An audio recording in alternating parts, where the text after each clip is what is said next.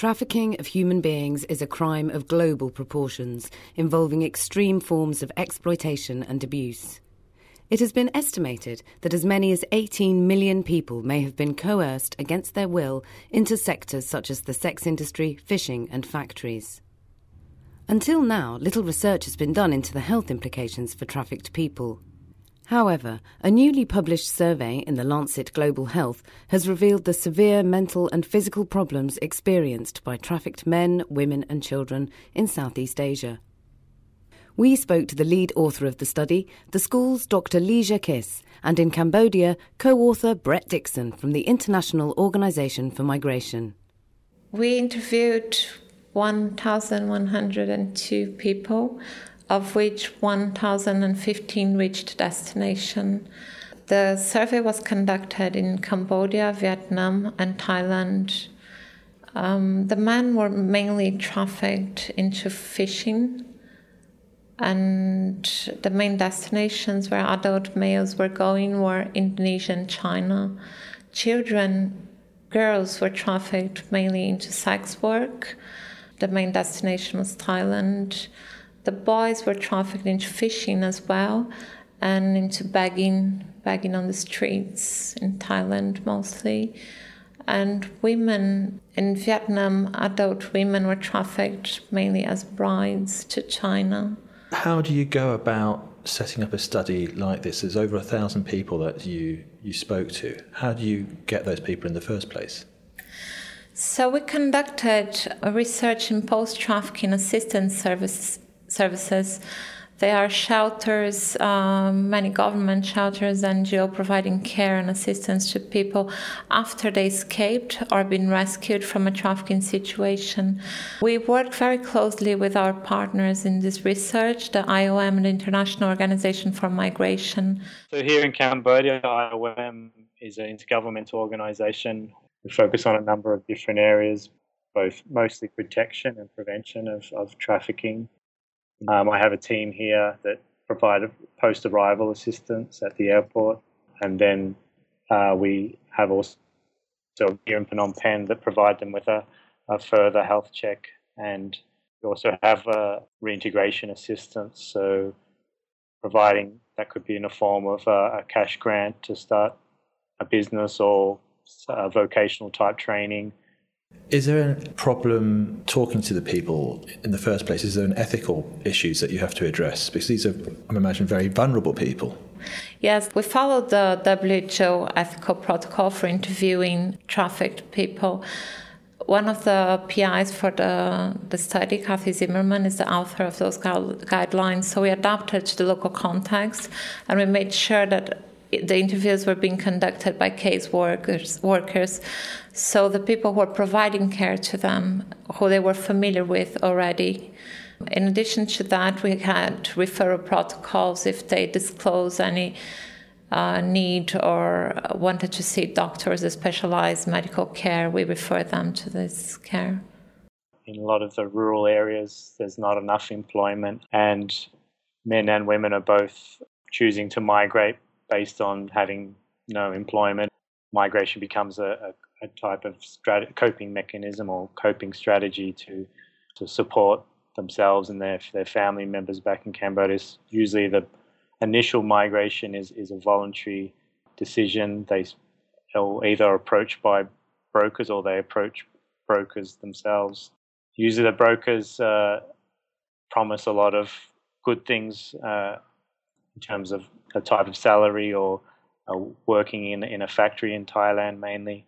When they arrive, they're handed off to usually other middlemen, other brokers that keep them sometimes in a, in a house without allowing them to go. A lot of the men talk about turning up at a, at a, at a fishing port when the original promise was that they were going to a factory or, or an agricultural job. Um, before they know it, they're being coerced onto onto a boat and from that point, once they're on a boat, they're taken out to sea, uh, usually out to a larger boat where they, once they're on that boat, that boat can travel out of Thailand into into Malaysian waters. Um, they could spend. We've had men ranging from a few months on boats to 13 years on a boat. the interviewees have gone through very difficult situations from which they couldn't escape for long periods of time with repetitive, repetitive episodes of violence, working overtime, living in very difficult conditions, overcrowded room with poor basic hygiene, many times not having enough to eat or drinkable water. And specifically in some sectors, for example, the fishermen was were in I think the worst conditions in our sample. Some of them uh, fall sick or, or there's an accident. There's very little uh, um, healthcare or assistance they can get. Um, so a lot of the men endure the conditions for, for, for how long um, in, in hope that they will get paid, but many of them don't get paid. In some good case scenarios, they have been paid uh, or the money's been wired to their, their families. Um, in general, most of the cases they're they're working pretty much for those most of those years without payment. Uh, there's constant threats and violence, um, which also the STEAM shows. I think it was 56% within the Cambodians uh, sample experience both physical and emotional violence, and uh, the psychological impact and on on them from the STEAM study also show that there's a high issue of uh, anxiety and depression after being returned, and some in some cases, post uh, traumatic uh, disorders as well. The levels of violence were really high, with more than half of men experiencing some physical violence. I think 44% of women experiencing some sexual violence. More than half of children experience one or the other, either sexual or physical violence.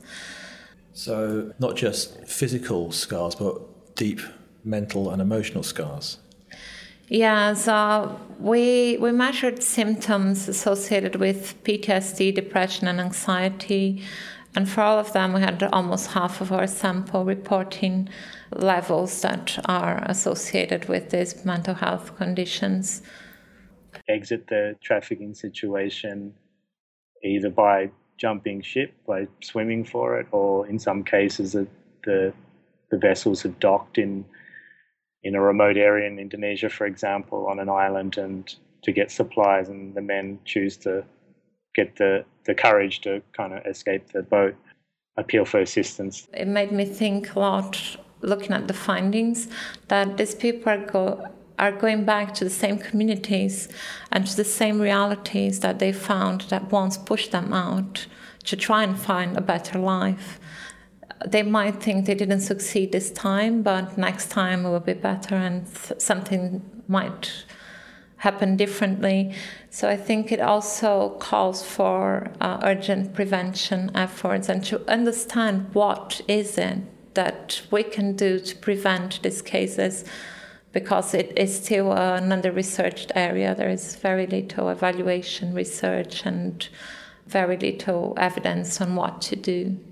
And, and, what do you hope happens with those answers? What do you hope the NGOs and the, and the government organisations do with this uh, information? So um, I hope that we will understand better the magnitude of the problem, the risks associated with trafficking, the needs of trafficked people in terms of health care and of social reintegration to be able to address these issues in a more appro- appropriate manner.